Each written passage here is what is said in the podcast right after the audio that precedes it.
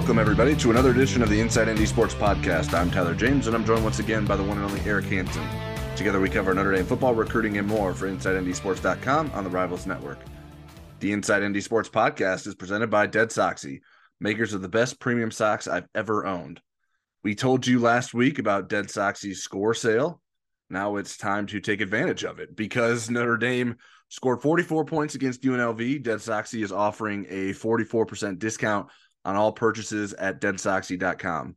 So head to the website and use promo code LUCKY to get 44% off your purchase. If you want Dead Soxy's new navy and gold line, you can head to deadsoxy.com and select team colorways under the collections tab on the website to see all the latest options. If you use the color filter and select navy blue, I think you'll like the options you see. But you can also use the promo code for their stylish dress socks or their casual no show socks. There are just so many options and they're all very comfortable. Once again, use promo code LUCKY at deadsoxy.com to get 44% off your purchase. This deal expires Saturday at noon before the Syracuse game. I really love how much the folks at Dead Soxy are thinking about our Inside ND sports community. So make sure you take advantage of this deal to help show our appreciation. Notre Dame didn't quite blow out UNLV, but it was the most comfortable Irish win in a month going back to the North Carolina game. Comfort won't be an option for the Irish the next couple of weeks. The Irish start a two week gauntlet on Saturday with a road trip to number 16 Syracuse before hosting number five Clemson the following week. Notre Dame's coaching staff and talent will be tested as the Irish try to give recruits more reasons to come to Notre Dame. To discuss the talent on Notre Dame's roster and the talent on the way in its recruiting class, we reached out to our old friend Tom Lemming, longtime recruiting analyst and publisher of the Prep Football Report. Tom, thanks for joining us. My pleasure, Tyler. Tom, before we get into recruiting, I just wanted to take a step back and talk about Notre Dame's season. What has been your biggest takeaway from the way the Irish have played this season this season so far? Obviously, a bit inconsistent. I think the defense is okay. Maybe give them a, a C plus uh, for most of the way. Um, the, the big, I think, question is obviously quarterback play. Um, watching their games the last couple of weeks, I noticed um, the other teams were almost daring Notre Dame to throw the ball.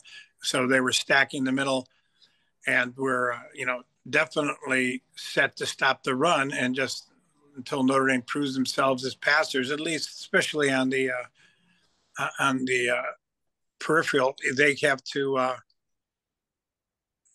to me, just uh, keep working on getting the wide receivers open and hitting more downfield passes. Right now, I think uh, their offense looks like they try to run the ball, but also just a little short uh, intermediate passes, which can only go so far when you got a talented defense.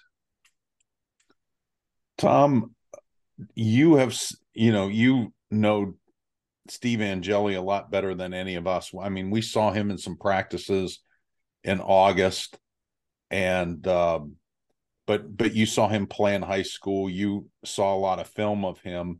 What's your assessment of his skill set and you know just kind of based on the competition he played and everything else? I guess you haven't you know seen practice, but how ready do you think he would be to go in a game and be able to be competitive? Um, he plays against very good competition. That's one of the top Catholic leagues in the country in North Jersey and Bergen Catholic, very well coached by uh, Vito Campanelli. Uh, so they do play against good competition in high school. When I did see Steve since his freshman, sophomore, junior, senior, him all those years. Uh, he's a great kid. Always wanted to play for Notre Dame. Athletic ability is good. He's got decent size. He's not the dynamic quarterback that you're kind of looking for. Uh, at least Notre Dame fans are but he's got. I think that he's competent, and I do think that um, possibly has a higher ceiling than Drew Pyne does. And it's just a matter of them having confidence in him to come in and play if something happens to Drew Pyne, which almost did last week.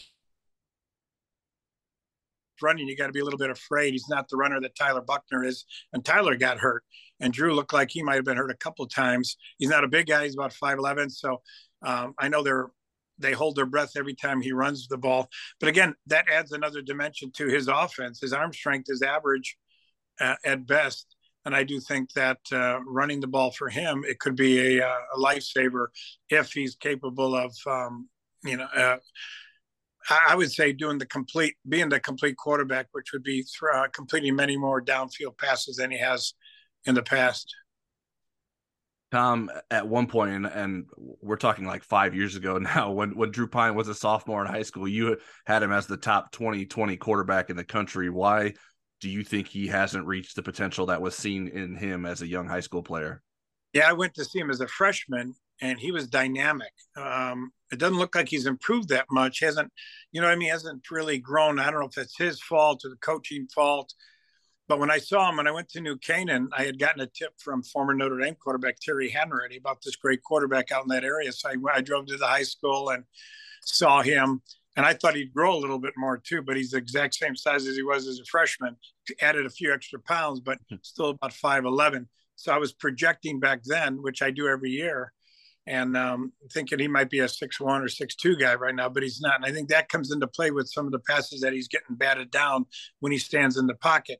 So I would have to say that for him to have success, he's got to roll out a lot more and and then just have pinpoint passing, which he does not have yet.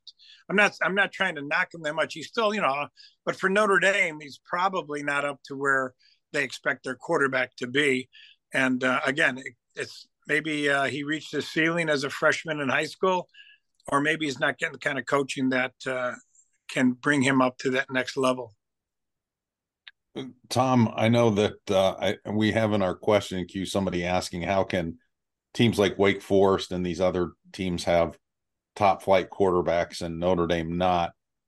So instead of kind of maybe looking back, let's spin to how to fix this. Is there a fix in 2023? Do you think Notre Dame can flip.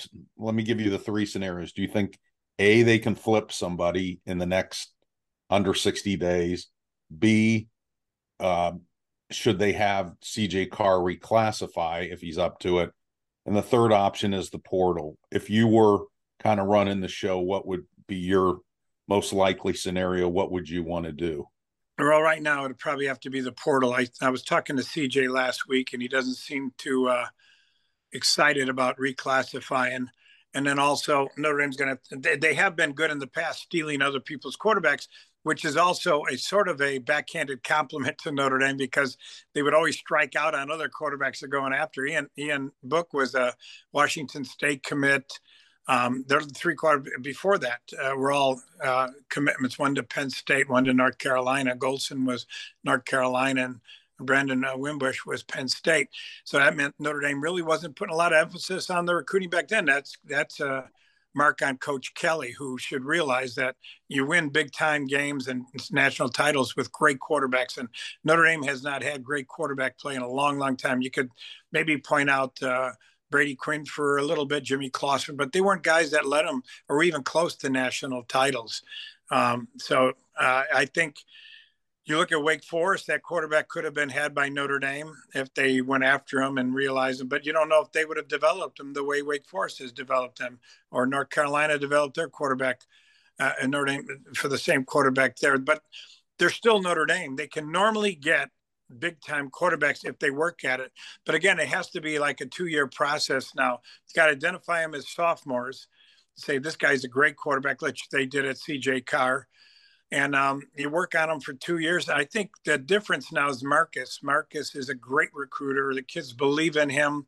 They love him. They love talking to him, and I think that did help with Dante Moore. And I Notre Dame would have lost Dante that much, except obviously the NIL stuff into play. Uh, okay, so Tom, if uh, you know somebody on our Insider Lounge board, I was just chatting with, they said you know, Notre Dame doesn't have the track record of putting quarterbacks in the pros. They don't have a ton of wide receivers in the pros. I have offensive linemen and tight ends. How does Marcus sell the future to to people when there's not that track record at those two positions? Not a not a real strong track record, anyways that's where you come in where evaluating skills like uh, sam hartman would have been a guy they could have looked at and said this guy could be pretty good. Although i don't know about the track record. Didn't uh, dan orlovsky say they had they were one of the top five on producing nfl quarterbacks? I don't know what he was i don't know what he's drinking but uh, obviously not. But I, I, do think that um, Uh, there's ways around it, Eric. There's definitely ways around it. There's a lot of great. There's always 20 quarterbacks out there that are great athletes that can throw and run together. Some maybe not as polished as others. Um, the quarterback now with the Kansas City Chiefs was not that polished when I went and saw him in Texas. That's the reason why he wound up at Texas Tech. But you saw that athletic ability. You got nowadays in college, you got to have guys that can run and throw. It's really important. Uh, the Hooker kid out of um, Tennessee, and when I saw him in high school, he was great coming out of North Carolina, and then um, went to Virginia Tech. wasn't developed, and everybody thought he was a massive failure and he wasn't. He just had to be developed, and that's a key thing in quarterback. Uh, you got to develop a lot of guys, but also I think uh, to answer your question in recruiting, you always you never go after just one guy. You go after maybe top ten, then you narrow it down to maybe three guys that you're going after because you can never trust. Uh, the ball player, even if he's committed, he might switch. And there was talk that maybe Dante Moore was silently committed, and Notre Dame had cut uh, away all the other quarterbacks. Because when I saw Jackson Arnold in late December, I thought Notre Dame was the leader, but then they really stopped talking to him and he wound up going to Oklahoma. Then now they've tried to get him back, but it's too late. You never cut uh, cut bait really until uh, you've got one guy signed, and that's what you follow Ohio State or Alabama or Clemson or Georgia or USC. They do that all the time. There's always going to be a backup, and uh, with Notre Dame, they've never really had back backup. So if they lose a guy, then they've got to go after other schools' players, and that's not a good approach to recruiting. You got to have your own list. You got to work on them. And I think when Marcus Freeman there and Chad Bowden, I think that's going to be happening now. They're going to have a good list every year, starting with CJ Carr. It's unfortunate they did not do that this year, but they've learned their lesson. And I believe starting with 2024, uh, the class of 2024, I think Notre Dame every year will be bringing in a top notch quarterback. Yeah, Tom. So speaking of CJ Carr, what what kind of talent is he? How special of a quarterback is CJ Carr? when I saw him a couple weeks, he's uh, and I've seen him a few times this year. He's a legit six three kid. He's got good height. He's got a very good arm. He's the coach's uh, son, and um, I think that and and grandson. And I just think he he brings that extra element to. He can run. He's not a four four guy, but when you watch him on film, he can run himself out of trouble, run for plus yardage. He can hit moving targets while on the run. Uh, I think he brings an awful lot to the game. Plus, he's a cerebral quarterback who just seems to get better with every game. And I do like uh, his potential. And I, you know, he's a five-star quarterback in high school, and I do think that um, he could be the answer. However, you don't want to wait two years, so they they're going to have to go after someone in the transfer portal. And hopefully, if they do the research and they do a lot of this work, and, and I do know that um, there's a lot of guys uh, that will be transferring and you got to find the one that fits your program, but also one that has great athletic ability that you can actually teach and, and make him maybe better. Obviously, the reason transferring is because he's not playing a whole lot. That's normally the reason. So you got to get a guy that maybe you could bring out a little bit more that the other team hasn't done. And you see that happen time and time again over the last two years. So hopefully Notre Dame could pull that off. Tom, um, if you're a 2023 guy that Notre Dame's trying to flip, let's say Avery Johnson out of Kansas, who's um, committed to Kansas State, why would you go to Notre Dame when you know CJ Carr is right behind you? I mean, don't you think that that's a little bit of a distance disincentive to to pop in there and and change where maybe there's a clearer path at Kansas State? Well, yeah, but you know there is uh, ball players and a lot of quarterbacks, especially, have you know an awful lot of confidence in their own ability, and plus they get a year up on C.J. Carr. Uh, Avery, when I saw him uh, last fall, was definitely looking hard at Notre Dame, but then right. they just with them too early. Now they're trying to get back. They seem to scramble a lot for the quarterback position, and that's not a, like I said, not a healthy way to recruit. Uh, hopefully they've learned their lesson. But Avery's a he's that type of guy that can really develop. He's not there yet, but boy, he's got tremendous ability. He can run, he can throw. He's got a very good athlete, and he's going to put on weight. When I saw him, he's kind of skinny. So another year or two, he could be a big star. But again, to answer your question, they're going to have to also think, yeah, maybe CJ Carr's coming a year behind me. If I got the confidence maybe to win the job, because it looks like right now the job would be open next year. So why not go after it and jump on it? Uh, again, it comes down to the confidence of the ball player and the ability of the quarterback coach at Notre Dame, Tommy Rees, to talk him into it. And so we'll just have to wait and see. But he's along with um, Chris Vizzina and Jackson Arnold. Those are the three quarterbacks they cut loose months ago, and now they're trying to scramble again. Never should have cut those three guys loose, even if Dante had given a silent commitment. In the in the world now of NIL, nobody's ever a sure thing until signing day, and sometimes even after signing day. Mm-hmm. Tom, one more quarterback question for me. We've talked about Drew Pyne and Steve Angeli. What what kind of potential do you still think Tyler Buchner has as a quarterback? Obviously, unfortunately, ended his season with an injury, but do you still think he could be a good to great quarterback in the, at the college level? I think he can. Know, I think he'd be a very good one. I don't think if he could be a great one, but he's so injury prone. He got hurt in high school a lot, and then he got hurt. I think walking downstairs at Notre Dame, and then he got mm-hmm. and is uh, and he's inclined to run a lot which means also the way he runs, especially in a Notre Dame offense where they're daring you to pass. So these guys are all piled up to run. So when he runs, he has a bigger chance of getting hurt because there's a lot more guys uh, coming after him than there would be if he had a good passing game and could spread the defense out a little bit and have as many guys chasing him. So I do think that the question mark has always been his passing ability, his arm strength, and ability to maybe throw the deep out with authority and also run uh, hit moving targets while running instead of bouncing the ball in front of them or like in Drew Pyne's case, throwing them 20 yards over their heads. So I do think that there is a, a chance that he could be a very good quarterback, but um, they got to work with him and they got to keep developing him from game to game and day, day to day and game to game. And, um, uh, you know, it's, it's hard to say. None of the guys ever get better at Notre Dame. Ian Book didn't get a whole lot better. He kept thinking he was going to be a Heisman candidate as a junior, Heisman candidate as a senior. He was always good, but never got better. Um, Jurkovec got better once he left and went to Boston College.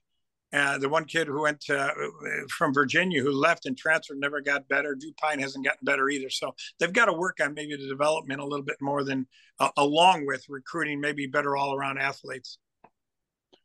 Tom, I um, before we started recording the podcast, you and I were talking privately, and you mentioned that you had had a conversation with Peyton Bowen that he expressed that he is going to come up for the Clemson game.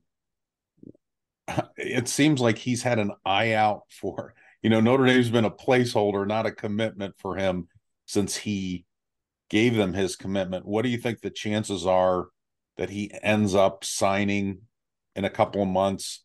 And how good of a player is he? he's a good poker player because when you talk to him, you don't get much of a response. And I've been doing this for years. So I could normally throw things out to get things, talk about Oregon, talk about A&M, talk about Oklahoma. Um, one good thing, you know, people are saying, well, the way Notre Dame's playing, you won't want to go there, but they're playing better than Oklahoma and Texas A&M. So uh, all things being equal, it'll come down once again to NIL money. Um, he seems to have a good relationship with Drayk Bowen and uh, no relation, but they've been talking a lot. And Drayk Bowen thinks that he'll still stay at Notre Dame. I think at best 50 50. But I do think that once he gets on campus and Marcus talks to him in person and they work on him, and O'Leary's done a very good job as a safety coach recruiting him, I do believe that um, th- they're still, they still got the commitment now. Uh, although we saw that happen with Akili, where he was still committed, but all the talk was he was heading out to uh, Alabama for more NIL money. And I think uh, hopefully um, for Notre Dame's sake that they wind up getting Peyton. It'll all come down to the Clemson game and uh, how well. And I know they're going to roll out the red carpet. Chad Bowden's done a great job of developing uh, the recruiting uh, organization there at Notre Dame, and you can see. You can see a night and day difference between this year and maybe two years ago. So who knows? Um, right now, I would say 50-50 at best. Tom, it's pretty clear that Notre Dame's offense sort of lacks playmakers at the wide receiver position. Um, and that has been addressed in this recruiting class, the 2023 recruiting class, with some of the receivers in it, whether it's Rico Flores, um, Braylon James, um, Jaden Greathouse. And then they also have a lot of running backs who could also maybe play receiver, whether it's Dylan Edwards or Jeremiyah Love. How group or how good is this group of skill position talent that Notre Dame has in the 2023 class outside of the quarterback position? Outstanding. The wide receiver coach Stuckey, night and day difference between the last couple of wide receiver coaches, has done a great job. And uh, I, have been very impressed with the Texas receivers, Rico Flores out in California. All of them I had seen in person and sat with them and watched them on film at their high schools. Greathouse won two state titles in one year. That's how good he is. And uh, he's a good sized kid None of them are blazers though, and like super fast. Um, but they do, you know, they've got enough speed to spread the defense out a little bit. And I do think guys like Loren, they, will complement Lorenzo Styles, and they've got some good guys on campus now. That just that Drew Pyne has had trouble reaching them, which again is the reason why sometimes the running game doesn't get going because when you got eight guys in the box, it's awfully tough to uh, have eight guys going up against five offensive linemen. But again, uh, the receiver group coming in is outstanding. Just like every other group, they got some very good tight ends, some great offensive linemen, some good running backs. They got very good linebackers coming in, and already as freshmen, and uh, and DBs. I, I just think maybe another question mark would be the defensive lineman. Ara Parseghian always said you start your recruitment on the defensive line. And Notre Dame, they have good guys, but no knockout guys I haven't seen. Foskey looked real good the last game, three ta- I think three sacks against uh, UNLV. But the previous games, I thought he was good, but nothing special. So I think he's got to pick up his game, and they need more guys like that along the defensive line to win a national title. But I don't think they're that far away. I think once a couple of great defensive linemen and a quarterback that can really, you know, just, when you want to win a national title, look at all the past 20. It's always been the athletic quarterback that can not only throw but run, and a guy that can excite the offense and make sure that the defense is on its uh, heels and not on its toes. Last one for me, Tom. I know you're drive all over the place. Um, you have a trip, I believe, coming up uh, where you're going to go through see somebody in Indiana, I think in Fort Wayne, and then Ohio and then Maryland and Virginia. When you are talking to these guys, has their impression of Marcus changed at all with the four and three start? Do they still feel like he's eventually going to be an elite coach and that Notre Dame is going to be a program that's playing in the playoffs on a or at least competing to get into the playoffs on a regular basis? Yeah, Marcus hasn't lost any of his luster yet. Uh, the kids are still in love with him and they love his talking to him. They have nothing but high praise for him and they all believe that he's going to turn things around.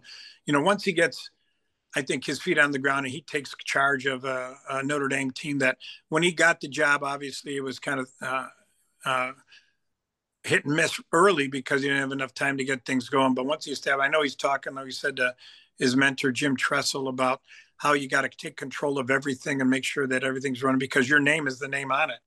And uh, I do believe that uh, his recruiting has been nothing but outstanding over the past year. He seems to be everywhere. No matter who I talk to, he's already talked to them. And and mm. I'm not. I'm just going out recruit, watching recruits and talking to them. So I do think that the arrow is pointing north completely. And I do think that uh, most of the players believe that within two, three years, he's going to be in the national title hunt and they will get that quarterback that they want and they will get the defensive lineman that they want. Well, all right, Tom, we that's all we have for you. We really appreciate you taking time to talk to us. You always have the recruiting insight for us and uh, safe travels to your upcoming trips across the country. You too. Take care, Tyler and Eric. Uh, good luck uh, for the next couple of weeks. Take care. all right, take it easy. As a reminder, the Inside ND Sports podcast is presented by Dead Soxy, maker of the best dress socks you'll ever wear, with a patented technology with a no slip guarantee, made from bamboo for that premium luxury feel. And if you've been waiting for the right time to check them out, this week is your week. Notre Dame put up 44 points on UNLV, so our friends at Dead Soxy are giving you 44% off on all orders at deadsoxy.com. That's D E A D S O X Y.com. Use the promo code LUCKY and celebrate the Irish 44 points with some premier socks. The sale ends at noon on Saturday when the Irish kick off at Syracuse. Again, it's a great time to stock up on your own supply or get an early start on your Christmas shopping. Dead Soxy now has socks that sync up with your favorite team, the navy and gold collection. You go to deadsoxy.com, click on the collections tab, and and select team colorways from the drop down menu, and you'll see socks with blue and gold coloring with uh, shamrocks on them. They're pretty cool. But again, that promo code is lucky for 44% off. All right, now it's time for questions. Our question segment is powered by Acre Pro Midwest Farm Group. When it comes to land sales, it pays to have experts in your corner. Acre Pro Midwest Farm Group are your local farmland specialists. With decades of experience in Indiana agriculture, no one knows the market better. Whether you're doing a 1031 exchange or simply buying and selling farmland, your local AcrePro agent will walk the land with you and ensure the deal is done right. Visit acrepro.com or call 765 587 3185 and talk to your local land expert today. Again, 765 587 3185. You can submit questions to us on Twitter or the Insider Lounge message board before every podcast. I'm at TJamesND and Eric's at EHansenND. First one I have for us, Eric, is from at Charles W. Wolf. On a scale of one to five, five being most concerned, how concerned should we be about Lorenzo Styles' recent struggles? I'm not particularly concerned. Um, and I'm not sure that the one of the drops was definitely a perfect pass. The the one in the Stanford game, I, I wasn't sure that that was a great pass with the right touch on it. I'd say if you want me to put a number on it, I'll say a one and a half on a scale of one to five is my concern level. I think Lorenzo is a really, really good um, wide receiver. We haven't seen him at his best yet. You know, last year he was really good down the stretch. They need him to be good these next two weeks. These are Lorenzo Styles type type games because uh, they're going against some really good defenses, and and he's going to have to rise to the occasion. I think he will. Yeah, we are far apart on this. I I I'd put mine at a four. Um, now maybe that's not fair to Lorenzo Styles that he needs to be sort of the number one receiver as a sophomore at Notre Dame, but that is what they need from him, and he has not been that more often than he has been that. Um, he hasn't been as reliable as you would think. He hasn't made as many explosive plays for this offense. Um, and I think in order for this offense to take the next step, it needs him to be that kind of a playmaker. Now, not not all of the issues and his inability to do that are on him. Some of it has to do with the quarterback play. Um, but he has been given. I, I some, agree. I put it on the quarterback shoulders. I, I, don't think I put it all on the quarterback So He's been given opportunities to make plays on the ball and has not done that in a number of uh, occasions. Uh, in addition to the the drops that he's had, so um, I think he needs to play much better and is and, and is definitely capable of that. I think when we when we see Drew Pyne struggle, we sort of we kind of expect the ups and downs with Drew Pyne. I, I don't think we expect this from Lorenzo Styles. Now, like I said, maybe maybe he's fair. shocked that the ball's coming to him. Well, I don't. I think that is a, a, a lazy and, and, more of a joke excuse than an actual real excuse. It is a joke excuse, but I I I think he hasn't been targeted as enough, and and I think if he was, he would give you those opportunities. But uh, we'll see. All right, I think we're going to disagree on yeah, that. Yeah, I think he was targeted plenty in the Stanford game, and he didn't. He didn't make the plays he needed to make. All right. Next question is from at Coffee Dark Roast. Do you think the receivers and tight ends have a bad case of the drops? Michael Mayer bobbling the what would be a touchdown catch in the first quarter. Lorenzo Styles dropping the ball. Is this a practice focus coaching issue? Well, I'm afraid to answer it now because I'm going to be t- told it's a lazy answer. I mean, yeah, they could play better. I, I'm not concerned about Michael Mayer dropping a pass um, I don't I don't think it's a case of the drops, but I do think that when your quarterback is extremely accurate and you can count on where the ball's going to be, that uh, um, I think it's I think you get better play from your wide receivers. They're more focused. That's not an excuse for not catching every ball that comes your way, but I think when you can count on the accuracy, I think you tend to play at a higher level. And so I'm I'm not concerned and I wouldn't call it that they have a case of the drops. I think you know they made some drops. I don't I don't see it as a um as as a situation that's not correctable. Yeah, I think given my answer to the previous question, I think you it's obvious that I'm more concerned about Styles. Um I think Mayer makes so many catches that I give him a break if he if he misses misses one here or there. Um, you know he's going to come through for you. Um, and he catches ones that you don't think he should catch. Uh, and also, also the the a big difference in my opinion is that when Michael Mayer drops a pass, no one's losing confidence in Michael Mayer. They're going to come right back to him. Drew Pyne's not less confident in him. I think it's different when the receivers drop a pass when their opportunities are so infrequent and their track record isn't as um, proven that I think the doubt maybe creeps in both from the receiver perspective and from the quarterback perspective when those and from the play caller perspective um, when those when those drops happen. So um, Notre Dame needs to be sharp in all aspects of the passing game if if Notre Dame wants to have a chance in in beating both Syracuse and Clemson these next two weeks. All right, next question is from Rico Benes at Mike B 95. How much of the blame for lack of offensive skill position talent is on Tommy Rees versus previous offensive position coaches? I don't understand how a school like Notre Dame could be this bare on offensive talent. Well, there's kind of a blurry line there. I mean, let's look at um, running backs. I think that Notre Dame has been able to recruit running backs. Now, how involved Tommy's been in some of the running back recruiting, I'm not sure. But but if we're giving him an kind of an overseer grade, go out and get these people. I think Notre Dame has targeted some good running backs. I think the running back talent are getting a lot of. I mean, they couldn't even get four and five star guys to visit for a while, and they're signing those guys now. Um, from wide receiver standpoint, I pin a lot of that on Del Alexander uh, from 2017 to 2020. Uh, there was a lot of recruiting swings and misses with him. There was a lot of attrition uh, via transfer during that time. Um, and then just plain not developing players. I mean, there were some players like Miles Boykin that you know swear by Del and felt felt like he did a good job, but I think toward the end when Tommy got a little bit more involved in the wide receiver recruiting, we did see an uptick in terms of the quality of players signed. You know, the last class uh, that's now sophomores of uh, Styles, Jayden Thomas, and Deion Colzie, even though Deion hasn't come on and become that player that he was hyped to be coming out of high school. I mean, that was a pretty good prospect to get Tobias Merriweather was a very good prospect. They did lose a couple of wide receivers at the 11th hour with the coaching change.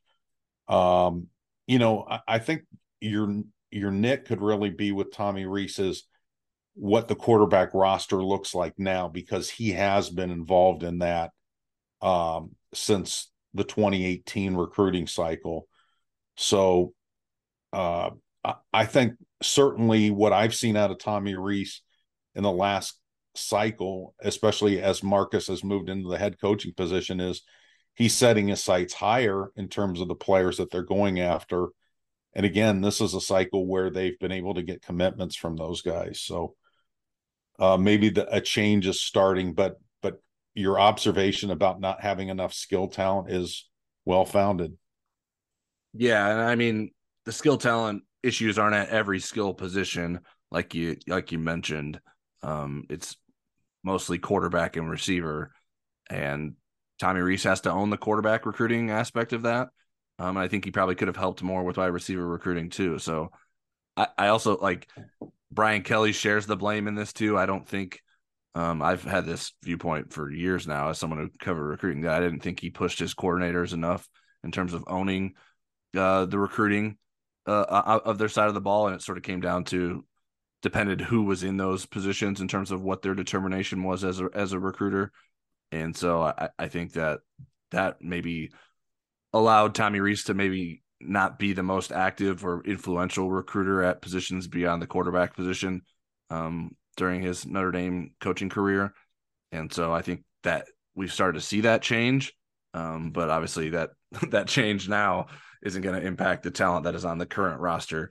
So um, he he shares a lot of the blame, and I don't think he would would would run from that blame either. But I think he also believes that they do have skill position talent that can make plays, and that should be better than what they've been so far this season. Next question is from at CFB Independence. Is it worrisome that the offensive coordinator gets excited about the intangibles, work ethic, and leadership qualities of a quarterback that should be a given. Any ability, arm strength, accuracy, or athleticism?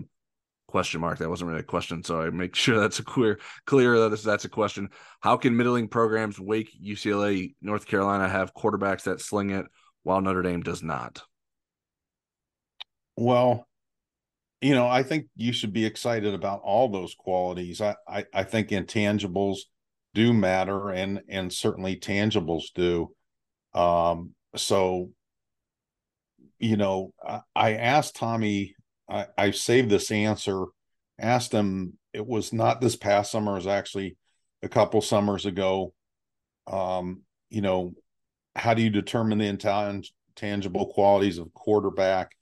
and and he did talk a lot about the physical qualities first that there has to be measurable physical qualities if you can't get past that point then you don't even look at the intangibles but i'll give you part of his answer what he said about this. He said everybody always talks about quarterbacks having the it factor. What's make what makes the difference between tom brady and the other guys drafted ahead of him?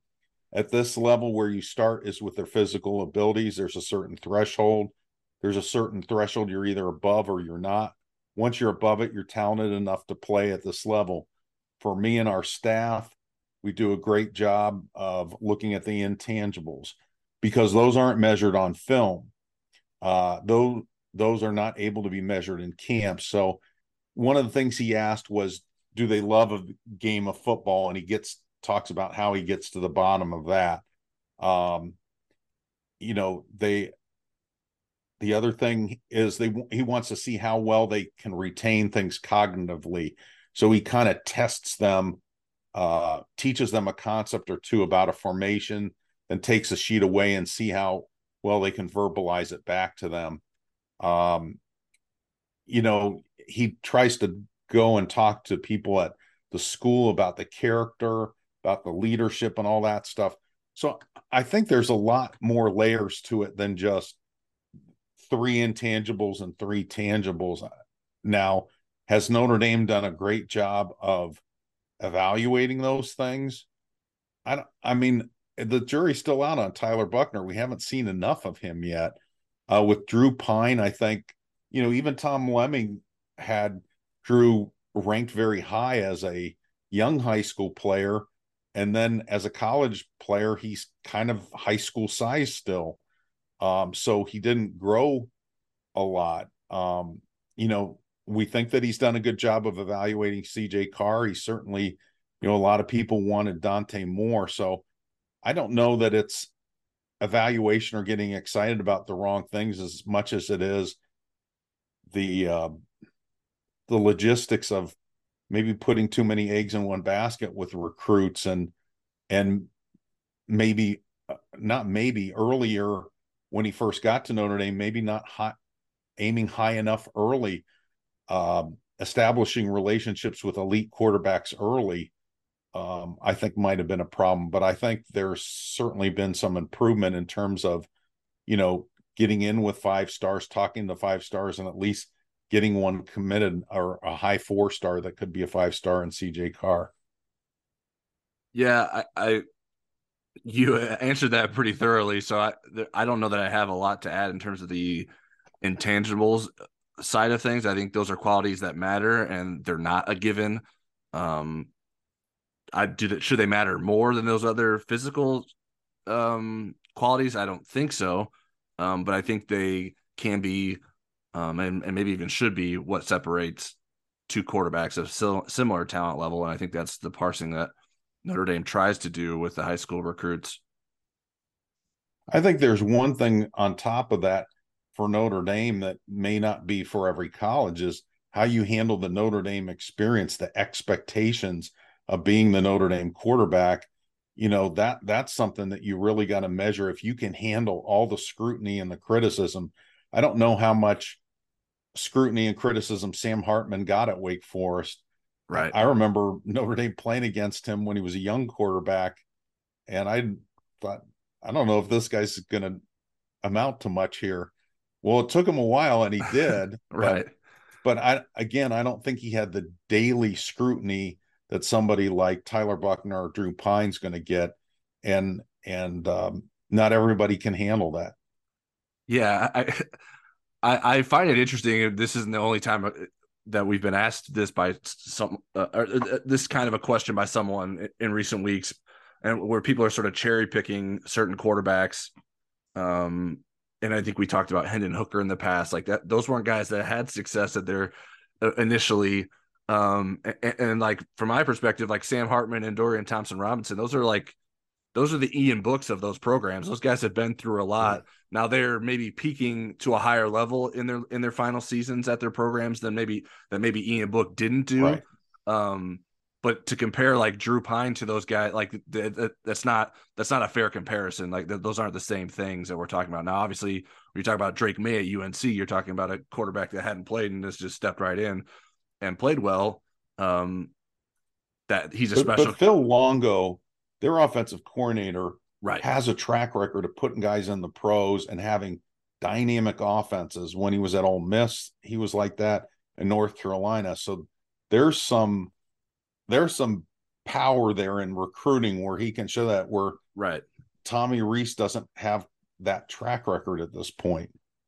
Yeah, and I, I mean, there are talented quarterbacks out there. Notre Dame has to find them, and you need to to continue to develop them once you get them on on campus as well. All right, next question is from at Summer John. I get not wanting to play Angeli if it's a tight game versus Clemson, but how do you not give him at least a series against UNLV? I know they scored late, but still he needs some real game experience. Well, I I think Marcus's dilemma there was when um, UNLV knocked that down to a two score game. He didn't feel like, okay, what if you put Angeli in at that point? It's a three and out, and UNLV comes down and scores and makes it a one score game. I don't feel like he he he felt like he could do that. Now Notre Dame ended up scoring with um, Drew Pyne handing off almost every uh, every down on that. I think there was one pass early in the series, and then technically the touchdown was a pass. It was like that jet sweep kind of thing that they do. Um, but it, you know, Angeli would have just been handing off. I, I would have liked to seen Steve Angeli get more time in that game. Uh, but I understand why Marcus didn't. And now the window's probably closed until the Navy game. And even then, it's such a limited possession game unless you're up maybe two or three scores in a game like that.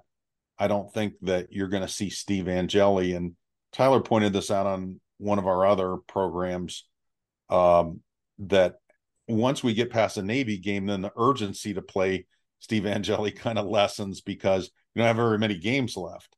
Um, you have Boston College and USC, and then whatever uh, is out there for the postseason. But I, I sure would have liked to seen him in the UNLV game. I agree with that.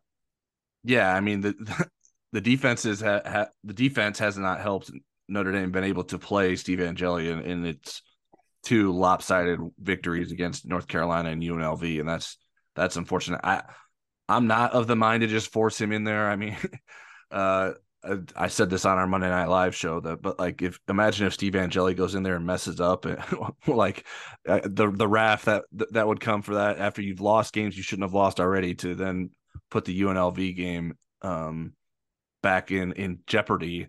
Um, that would be a disaster for Notre Dame and way worse than the benefit of getting him in there for a handful of snaps in the fourth quarter. Just given the circumstances, yes, if they were able to keep a three touchdown lead, then then get him in there. But it just wasn't. They weren't able to do that, and so um, the situation sort of dictated the way that the game played out. Um, and sort of to the to what you ended on in terms of like, there's not a lot of time left. I, I've my question would be, okay, at this point, since he hasn't been able to play, what what what are you salvaging by playing Steve Angeli? Is it do you need to figure out if he can be your starter next year? Is that what people need to feel like they need to know, or, or do you feel like he needs to play now in case he's needed at the end of the season? And, uh, and at that point, it's like, well, if the, if he's lost for the se- if if Drew Pyne's lost for the season, like what are you really playing for? Anyways, you're just trying to win games. So how much is 10 snaps against UNLV going to make a difference at whether or not Steve Angeli can beat USC. I don't, I don't know that that's, that's going to make a huge difference. So I, I understand the want to see him. Everyone wants to see the backup quarterback and get a, and make sure that he's prepared for it. But I'm not sure how much some of these snaps would make a, a true difference in what he w- is is able to do at the end of the season. If, if I'm sure there are some people that want to know if Steve Angeli's better.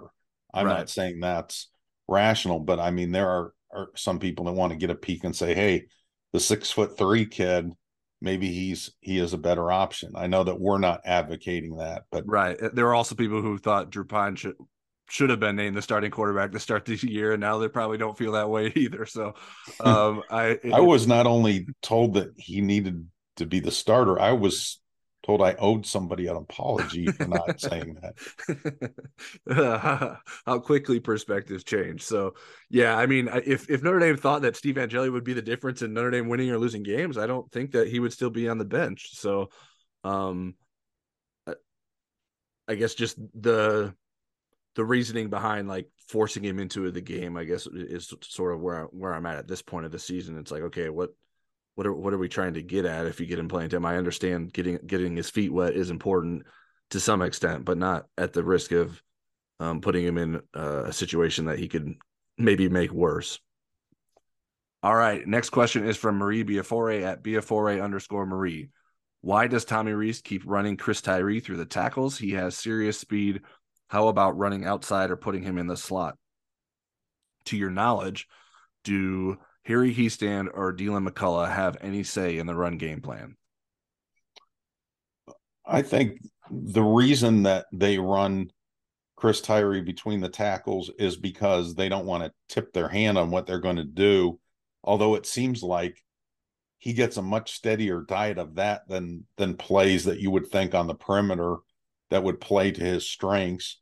Um, and and they do put him in the slot sometimes, but as Tyler's pointed out, they haven't gone to that two running back look as much where they can, you know, over you know look over the defense and then put him in the slot, or they can keep him in the backfield with the other back. Um, maybe it didn't happen as much in the UNLV game because of Audric Estime's fumble, and then they really were just using the two backs from that point forward. But um, I do think there have been times where I've seen plays where I said, thought, well, Chris Tyree probably could have expressed that better. Um, so um, I, I, can see your point there. As far as the input of Deland McCullough and Harry Hiestand into the running game, I think Deland has a say in which running back goes into the game at certain points that he has an opinion about that or who's who's ready to play and I think he helps with that. Harry Hiestand's actually the run game coordinator. Now, there's not time for them to all kibitz and talk about what they should do before a play. But during the week, when you're building a game plan and blocking schemes and so forth, I'm sure that Harry has opinions about how they can get the best out of their running game. So I would think that he's got input, you know, Monday through Friday or Sunday through Friday, whatever the case may be. Yeah, I don't, I don't think Harry Hiestand came out of retirement to have no say in in what's going yeah. on and just uh, doing what Tommy Rees is telling him to do. I, so uh, I know there, and I think Tommy wants his opinion. Yeah, Tommy Rees absolutely values Harry Hiestand's opinion, and I think if if people are trying to come up with a belief that that's not the case, I think that they just don't. They're just looking for more reasons to not like Tommy Rees. I think that's I think that's a being unfair um, if if that is sort of the perspective that is being created that I don't know that has any basis in reality. Right, and Deland is an aspiring head coach. I mean, he wants to be a head coach someday, and he wants to be a coordinator. And one of the reasons he didn't go with um, the New York Giants when he had the kind of eleventh hour offer before it was official at Notre Dame was because he felt like there was a path that he was going to learn how to be a head coach here. So uh, he certainly isn't putting duct tape over his mouth in meetings. Yeah, circling back to the Chris Tyree usage, I, I think they can certainly use him more on the edge. Um, Notre Dame's tight end blocking isn't that great, so I think that limits that a little bit. Um, but I they're certain that's not the only reason that, or uh, that isn't to say that they can't find ways to get him on the edge more. Um, but like you said, like you can't just like use Chris Tyree strictly in that role because it would get pretty predictable pretty fast, and defenses would be prepared for it. And that there's only so much you can do with your speed if if they know what's coming. Um, so I, I think that Notre Dame has to keep the defense honest, use Chris Tyree in multiple ways. I think there is potential there for him to run between the tackles. If he gets the right crease, he could be through that hole and gone. And your speed is much better vertically than it is horizontally. That's that's more valuable. Um, so if you can find if you can find a running lane and get through there um, without taking a hit, then then that is an opportunity for some explosive plays. We haven't seen that yet, but I think that's what they're trying to create um, when they're running Chris Tyree in between the tackles. All right, last question is from at Coffee Dark Roast. Another one from that person is the defense still playing a Clark Lea 4-3 base defense. In hindsight, would you have changed to a 3-4 or a 4-2-5 over the summer after seeing the first 6 games? I feel like we have more athletic linebackers than big bodies up front. Okay, coffee dark roast. Um, they are playing a four three. I don't think there are a lot of the same concepts, principles, and terminology that there was with Clark Lea. We've gone through, you know, the Marcus Freeman transition too, and that wasn't all that similar to Clark Lea, uh, other than it's a four three defense. In terms of should they have gone to thirty four or four two five, let's start with the 34. I mean, Al Golden, that's his bread and butter, you know, coming up. He was a 34 guy.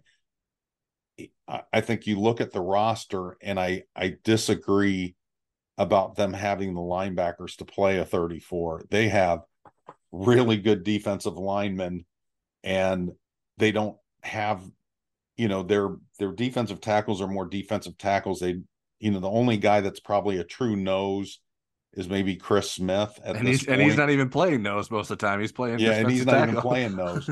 so I don't I don't think they're built for that. Uh, I think that they're using their personnel wisely. Uh, and as far as four two five, they play a lot of nickel. You know, uh, Tariq Bracy kind of forces that um, issue because he's been one of the best defensive backs, if not the best defensive back.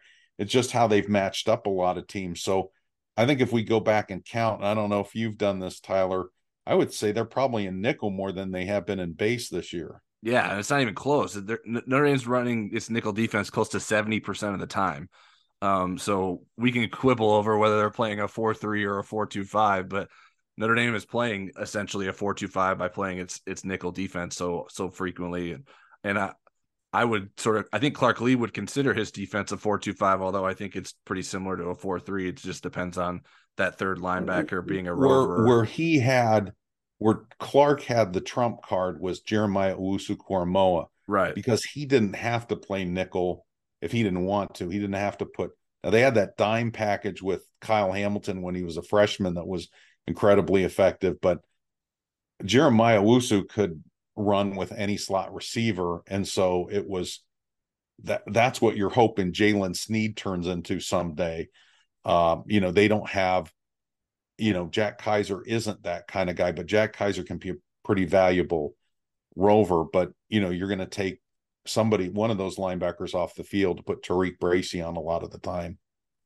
Yeah, I mean, if you're if you're I, I am in the camp with you that I'm not I don't necessarily agree that they have more athletic linebackers than big bodies up front. But like if you were playing a three four, so I guess that means you would be playing Marist Liufau, Jack Kiser, Prince Kollie, and JD Bertrand all together, and then you then you basically have no backups. that you couldn't really rotate. You have no backups. um, I mean, maybe Junior Tuihalamaka plays a little bit more in that situation. Um, and they're forced to try to find a role for Jaylen Sneed. Obviously, this would have been different um, if Bo Bauer remained healthy going into the season, but still, that that I, I don't I don't see. And usually with those three four, those get those outside linebackers are pass rushers, um, and I'm not sure that any of Notre Dame's linebackers have really shown a great ability to be a pass rusher. Now, maybe you could use Bertrand. Jordan- surprisingly, is the guy that gets home more than anybody. I thought Marist would be that guy. Yeah, and, and maybe maybe that would create more of a role for Jordan Botelho um, as a as a three four outside linebacker that can rush the pass, rush the quarterback. Um, but yeah, I, I don't have a. I, I did think we would see more three man front than we have this season. We haven't right. seen a lot I of that too, just based um, on Al Golden being the guy. Yeah, and trying to be more multiple, but um, I just don't know that the personnel sort of allows for that to happen, at least from their perspective. So that's why we've seen the defense play the way we've seen. All right, that's it for today's episode of the Inside ND Sports Podcast. If you don't already, you can subscribe to us on Apple Podcasts, Spotify, Google Podcasts, and other popular podcast platforms. If you like what you hear, give us a star rating, leave a review, and share our podcast feed with your mechanic. I hear mechanics really love the Inside ND Sports Podcast. Uh, we keep uh, pumping out YouTube content for the video crowd. We did another stirring edition of Monday Night Live to recap the UNLV game, and we'll have our place your bets predictions for the Syracuse game on the Inside ND Sports channel on Friday. And we'll be back here next week to recap the Syracuse game and get ready for Clemson's return to South Bend. Until then, stick with InsideNDSports.com for all your pregame and postgame coverage needs.